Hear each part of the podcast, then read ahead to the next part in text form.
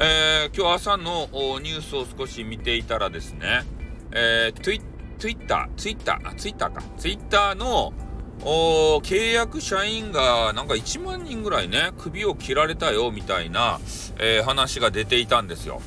どうやらね、この間、あの、イーロン・マスクっていうおじさん、なんかようわからん、あの、金持ちのおじさんがね、えー、ツイッターを買うだの、なんだの、あの、ごにゃごにゃごにゃごにゃね、揉め、揉めていたじゃないですか。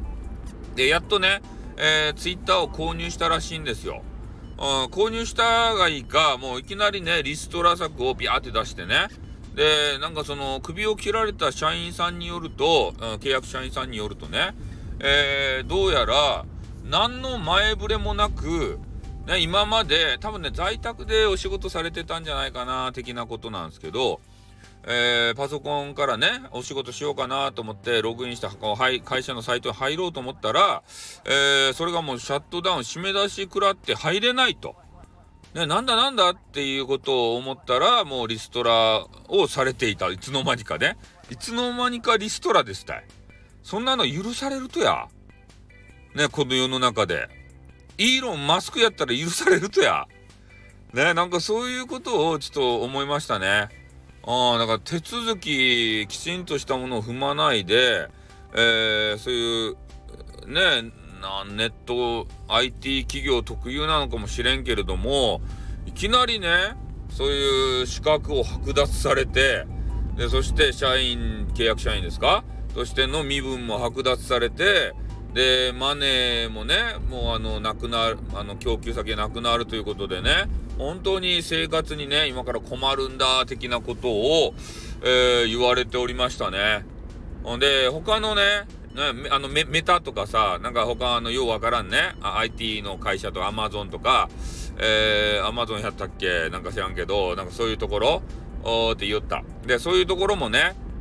あの、どんどん切っていくんだっていう話があって、えー、そんな過剰に抱えてたんですかね？で、どうやらね、アメリカンが、これから景気がね、えー、失速していくぞ、みたいなのを見越して、えー、切るということみたいですけどね。